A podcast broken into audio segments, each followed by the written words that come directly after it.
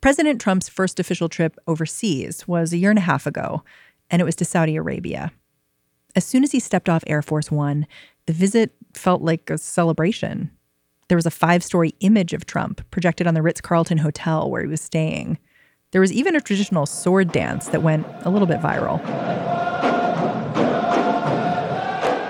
Journalists shot these videos on their iPhones. Trump and members of his cabinet swaying awkwardly to the music, flanked by men in white robes. Rex Tillerson is there. Remember Rex Tillerson? After that party in Riyadh, the goodwill between the United States and the Saudi royal family seemed to spread from Washington outward to billionaires and business tycoons. When the Saudi crown prince came to the United States this spring, he made sure photographers captured him grabbing coffee at Starbucks with Michael Bloomberg. He strolled through Google's headquarters with Sergey Brin. And then the crown prince ended up on the cover of Time magazine. Looking back now, there's a surreal quality to these trips. Because in the background, always, was dissent. Is the Kingdom of Saudi Arabia really on a path to reform and moderation? At the same time, the Crown Prince was on this goodwill tour in the U.S. A Saudi journalist named Jamal Khashoggi was speaking out against the royal family. Um, Jamal, let me start with you. You've compared your Crown Prince to Putin, to Iran's supreme leader. You've said he's creating, quote, an interesting form of dictatorship. How so? I still see him as a reformer, but he is g- gathering all power within his hand. What Jamal Khashoggi said just a few months ago, it's eerie now. He's talking about journalists imprisoned, afraid to speak out. But as we speak today, there are Saudi intellectuals and journalists jailed. Now nobody will dare to speak and criticize the reform they like. Now Khashoggi himself is reported dead after meetings at the Saudi consulate in Istanbul.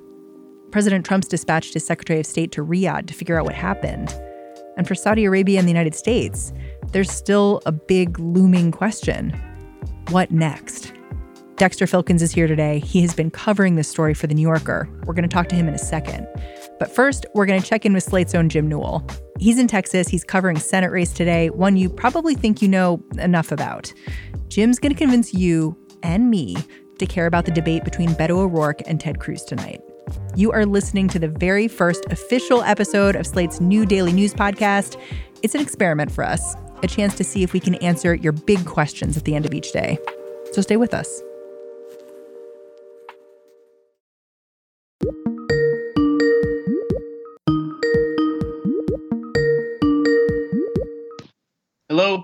Hey, Jim. How do I sound? You sound great. Good. Jim Newell covers Congress for Slate. I gave him a ring at his hotel room down in Texas, where he's covering what looks like the last debate in one of the flashier Senate races this term Ted Cruz, the Republican incumbent, versus Beto O'Rourke, the Democratic upstart. You know about this race, right? Cruz doesn't have a lot of friends in D.C., he's been a senator there since 2013. And Beto O'Rourke has become a liberal darling. He's courted the press, he's gone on Facebook Live a lot, and he's smashed fundraising records. But he still isn't that great of a bet to win the Senate race. Beto has fallen into a hole a little bit in the polls, and people are already starting to write him off for good reason. He needs to make something happen in the debate tonight to at least have a chance, I think. So we're going to see if he can do it. Yeah, I feel like I've heard so much about the Ted Cruz Beto O'Rourke race. So, what are you looking for as you watch these two guys go at it tonight? I think I'm looking to see if uh, O'Rourke changes his strategy a little bit. He, you know, so far has been uh, pursuing a very inspirational message uh, and trying to fire up the base and, tell, and telling everyone this is what we can achieve if we all turn out to vote. We can turn Texas blue. But I think he really needs now to undermine Ted Cruz if he wants to pull this off. And Cruz is a championship debater, right, from his time at Princeton? Yes, he is. And uh, he's very proud of that. His debating style, you can see the college debating training in him because he's always trying to win each individual point. He's not necessarily trying to come off as a, as a very endearing figure to the public, but he's just trying to win every little argument. So it'll be interesting to see uh, how well he does tonight. What do you think are the tools in his toolbox?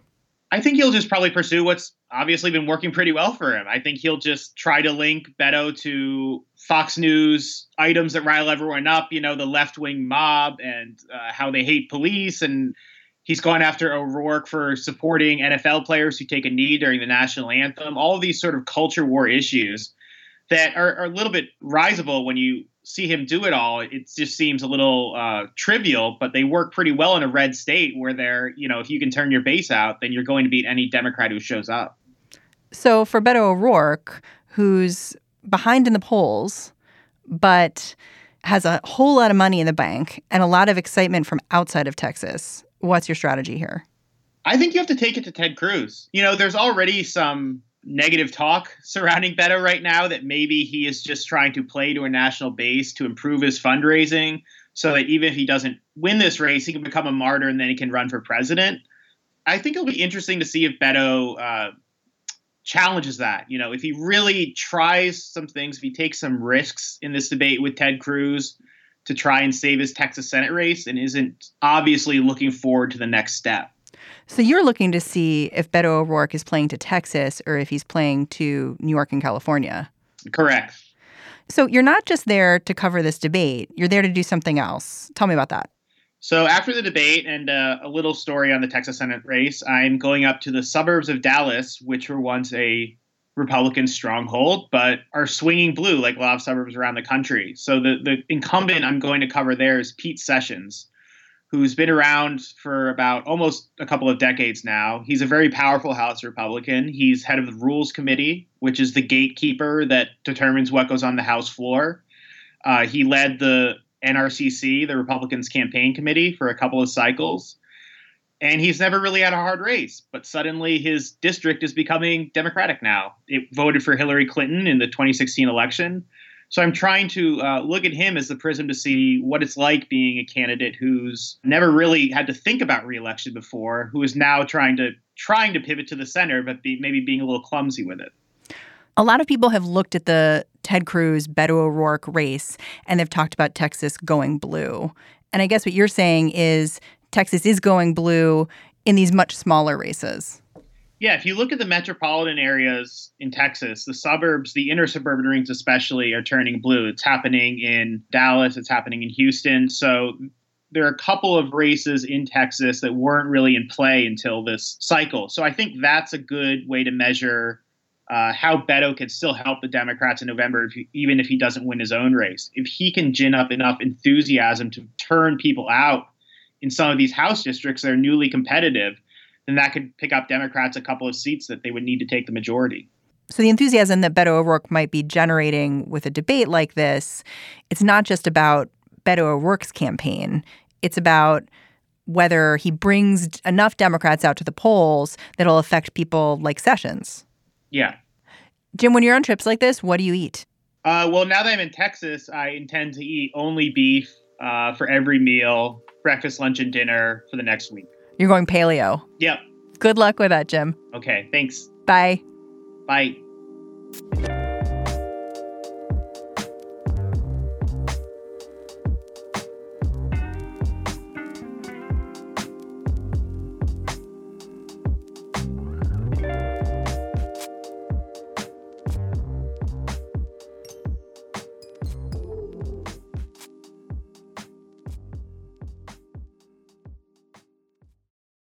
This episode is brought to you by Discover.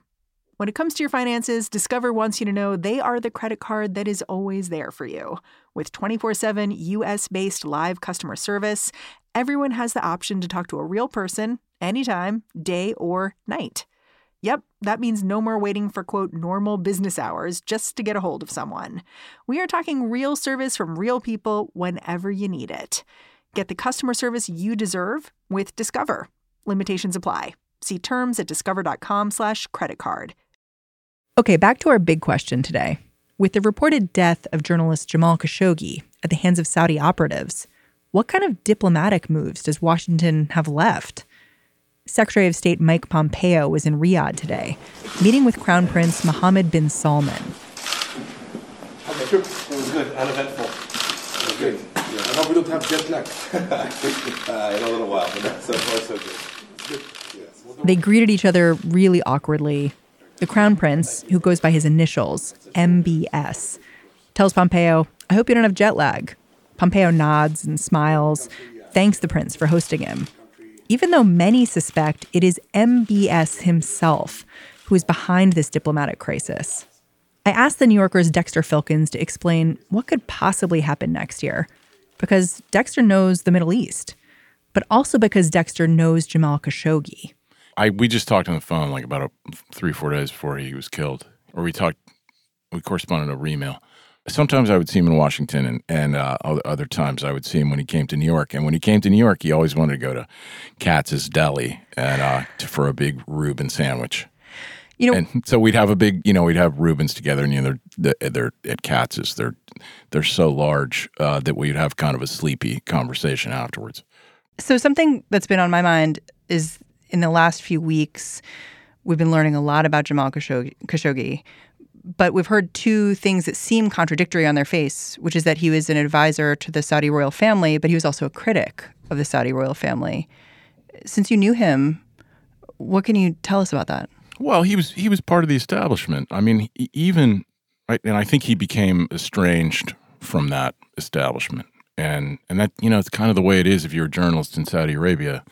If you're going to work, you kind of work with the state's approval. So it's it's almost you know necessarily you're a member of the establishment. So in his case, what happened was he he became increasingly critical uh, in print of the monarchy. And like we're, we're talking so mild in Saudi Arabia, so mild as to be undetectable by like us. Like what? Um, urging him to move faster on reforms, that that kind of thing. Um, that was um, considered criticism. Yeah, and so he in in 2016 he was he was told to stop writing, and so he stopped writing, and he so he basically sat at home for many months when sorry 2017 and then when the if you all remember the Qatar crisis uh, when that happened when when uh, uh, Prince Mohammed bin Salman decided uh, to he announced a, a blockade of Qatar uh, you know and claiming that they were supporting terrorism etc uh, along with the Emiratis they called Jamal and and kind of invited him to start writing again. And they said you know we we uh, would appreciate if you'd start writing again, and hmm. you could you can highlight uh, kind of you know our country's you know brave position on the on the crisis, and so he took that as he he he thought I, am not going to do that. Uh, they they they're kind of in, they're giving me a chance again, but they want me to be a mouthpiece, and I'm not going to do that. So I'm so so he left. He left the country. This is about a year ago. He decided that that if he said no, then they would take his passport and then he'd be unable to travel. And then he'd be basically stuck uh, in Saudi Arabia, unable to write, unable to move. So he just he just left, and I think he pretty much left in a hurry. You know, he landed in Washington and he he started writing for the Washington Post. But but that's kind of it was a slow you know it was a slow uh, evolution away from the establishment and away from MBS. And then I think as you know as MBS became more autocratic and dictatorial, Khashoggi became more critical. And from the United States, he could be more critical. So I think that's that that was kind of the evolution. You mentioned another name there that we're hearing a lot in the last few weeks, MBS. And yes. for people who don't know about Mohammed bin Salman, he's the crown prince of Saudi Arabia, controls yes. a lot of the levers of power there. You chronicled his rise in an article this spring. Yes. He did a lot of, well, the West has covered the fact that he did a lot to kind of open Saudi Arabia up or wanted to. Yes. Um, but at the same time, something else was going on. Can you talk a little bit about that? Yeah, and that, that's the part I focused on. What what I noticed, for, first of all, and, and this started about a year ago, uh, there, there were kind of a series of crises around the Middle East, and they were basically being instigated by MBS and some of these things kind of came and went in the news very quickly, so they're kind of easy to forget. But there was this super bizarre incident where Saad Hariri, the prime minister of Lebanon, was called back, uh, was was called to Riyadh and more or less held under house arrest for a couple of days. He was imprisoned. He basically. was imprisoned. He couldn't leave. Super strange Uh, and and and kind of with echoes of of what we're seeing now, there were these strange statements coming out of uh, coming out of Saudi Arabia. He's not a prisoner. He's free to leave anytime he wants. In fact, what we learned was that, or what I learned in in my piece was, MBS himself physically abused Hariri. He slapped him around, basically beat him up. Um, and so I, I, what I saw and what I wrote about was this kind of pattern of very rash and impetuous and often violent behavior, uh, kind of driven by this, you know, um, unrestrained, impulsive 33 year old who suddenly has all the power uh, in the country at his disposal. And there was this other bizarre thing where he imprisoned a bunch of wealthy Saudis at the Ritz Carlton. Wow, there was that too. That that was that was really. Uh, I mean, what now that we look back, uh, what what happened to Jamal Khashoggi is kind of more intelligible. If if you remember at the at the Ritz Carlton, which is this fabulous uh, five star hotel in in Riyadh. It's where Trump stayed when yeah, he went there. Yeah, it's it's it's amazing, and it, it's where the the economic conference that uh, was going to be held that everyone's canceling on now. But um, it's this beautiful hotel, and uh, MBS basically imprisoned. Um, you know, it, it, was a kind of gilded, gilded prison, but he imprisoned uh, dozens of members of the Saudi establishment and royal family, and essentially said, you know, you're not leaving until you give us until you give us your money. Uh, and a lot of those people, it's true. Like a lot of those, a lot of those people that that were kind of locked up in in the Ritz Carlton had abused their positions. I, you know, corruption is endemic in the in the in the government, Saudi Arabia, and in the royal family. But they had sort of they had abused their positions, but there was absolutely no due process. There was nothing. They basically sat them down and said, "You're not leaving here until you sign over X percentage of your wealth."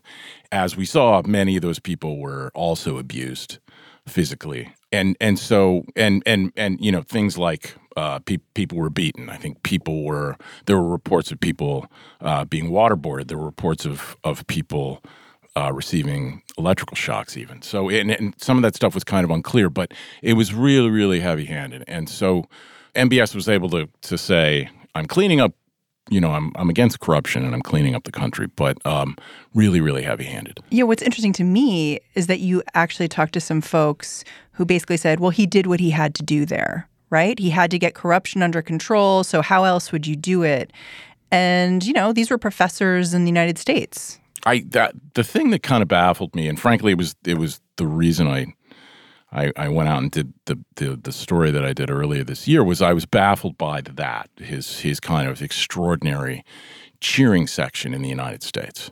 Um, lots of members of the American media, academia, the business establishment, Hollywood. You know, when MBS came to the, came to the United States early this year, he was he was treated like the God King. You cover know, of um, Time magazine. Oh, cover of Time magazine. Sixty Minutes. Yeah, like and and he was he was like a rock star. Uh, you know, Wall Street, Hollywood, everywhere. Silicon Valley, they love him in Silicon Valley. And Tom Friedman lavished him with praise. Yes, and I think there's a there's a kind of a look. There's a there's a tension here, which is, and I and I think MBS has spelled this out very articulately himself. The the world is moving away from oil and oil is all we have. And so in in 30 years we're we're nothing. We're we're back in the desert. Um, if if we don't change really fast. So I it's fallen to me uh, to turn this giant aircraft carrier around, and I'm going to do it, and I'm going to do it quickly, and I'm going to do it at all cost.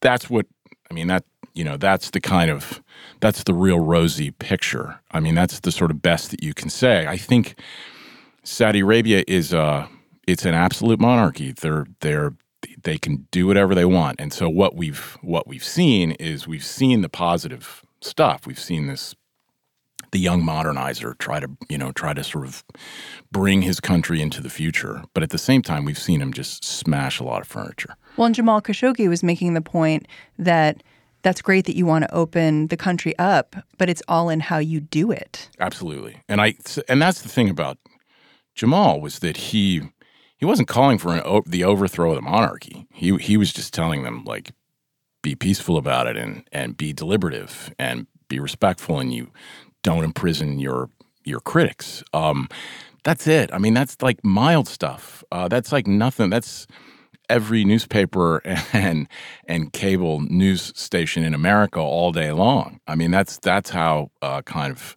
that's how sensitive MBS is to criticism. I feel like the irony here is that MBS he may not have wanted all the social reform, but he does really want economic reform, and now this event really places all of that in jeopardy. I think that's right. I think that's I, this is catastrophic for for the the royal family and hence for the future of Saudi Arabia. I don't know what they're going to do, frankly, and I I it makes me, you know, the the it makes me wonder what MBS's future is. He's only the crown prince. Um, King Salman has shown he's already removed two crown princes. He's certainly shown himself to be willing to do that. And I wonder if and I'm I'm really just wondering here because there aren't any indications yet, but I just wonder if he won't that the pressure will not become so intense that he feels like he has to make a change. Uh, I think the I think the problem there is that anyone who could be seen as a rival to MBS has been sidelined or uh, or imprisoned or just run out of town. And so I don't, I don't know who it would be. Huh. As an American who's sitting over here and you know may not know a lot about Saudi Arabia, why should this internal drama in Saudi Arabia worry me? Well, I I think you know you you could eat you know the, the the first kind of easy answer would be oil you know and and sure if if uh, Saudi Arabia goes up in flames, uh, the the the price of gasoline at the pump will go way way up, and that that's you know that's inevitable. I think, but I I think that the the real disturbing thing would be if if the monarchy falls apart, um, which I think ultimately is what MBS is worried about. MBS's entire campaign to modernize the country is to save the, the monarchy. It's to save the royal family. If that were to if that were to, to abruptly crumble, um, I, there would be chaos across the Middle East. It would engulf the entire region, and and it would be. I think it would be terrifying in the extreme, and that would inevitably drag us in. I mean, I, that's not something that the United States could ignore. So Mike Pompeo's in Riyadh right now. You're if you're President Trump, given this mess, you know what what are your options here? I think the options are all really bad. The the I spoke to somebody yesterday who told me that they're they're desperate inside the White House about this situation. The Trump administration has based its entire strategy in the Middle East on one man, and that's the 33 year old crown prince. MBS. Um, MBS. Their entire strategy, and I, I mean, I've had those conversations. They say, you know, we took out the. This is uh, I spoke to somebody earlier this year uh, who was on the National Security Council, and he said, uh, uh, Jared and I, you know, two days after inauguration, we we took the map of the Middle East and we rolled it out on a table, and we said, okay, what what do we got here? You know, we got we got Israel over here, and we got we got Saudi Arabia, and those are our two pillars. Well, one of those pillars is like is is looking really shaky right now, and they've again they've they've put all their money on this one man, so. I think they're panicking, and I, I don't. That's going to be a very difficult conversation that Secretary Pompeo has, and I I don't know what's going to come out of it because I don't think anyone's going to buy this cover story that he was killed by accident. Um, how was he killed by accident? I mean, they flew a pathologist up with the 15 assassins or the, the, the team of people that I think is pretty clear killed him. There was a, there was a pathologist with them, um, allegedly what, with a bone saw. With a bone saw, and and what? So I don't think anybody's going to buy that, and so and I and I think uh, my guess is Secretary Pompeo will probably tell them that. But this is going to be a really difficult because uh, I no no lie is going to ultimately succeed here, and the, the longer they string this out, the uglier it's going to be. You mentioned having conversations with people close to the White House. Can you tell me more about that? About what those conversations were like? Yeah, I'm just I'm just thinking about what what I I had a couple conversations yesterday, um, and I'm I'm trying to recall the most interesting things that were being sent. It, it's it's mostly along the lines of, um, well, what do we do? And I and I think that, and I don't think anybody knows what to do. And I, you know, everybody would like this thing to go away, uh, but that that it's a, it's a terrible. Uh, I mean, it's a it's a terrible problem for Saudi Arabia itself, but it's a terrible problem for the Trump administration as well. I mean, they've treated MBS like a hero. He's welcome at the White House. They can't bring him to the White House now. I mean, I mean, everybody everybody I mean, we've all got short memories. You know, so so maybe all this will go away, but it certainly doesn't seem that way right now. How can you how can you bring a a a country's leader to the White House who the evidence overwhelmingly shows uh, murdered a, a a green card holder who was a columnist for the Washington Post? Um, I don't think you can look past that. Yeah. Thank you so much for joining us, Dexter. Thank you.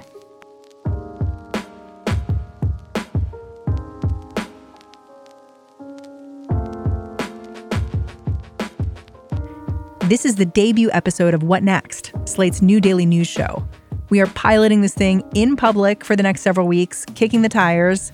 We're going to be tweaking it a bit each day, and we need you to tell us what you think. You can do that by emailing us whatnext at slate.com. What Next is hosted by me, Mary Harris, and produced by Mary Wilson and Jayson De Leon. Our engineer is Terrence Bernardo. The executive producer of Slate Podcasts is Steve Lickteig. Special shout out for this first show goes to TJ Raphael, who made sure you can all find us wherever you get your podcasts. I'm Mary Harris. Talk to you tomorrow. Which is why we created What Next? It's a daily nude, po- nude podcast. that would be like so much more interesting. We're totally naked and you can't see us.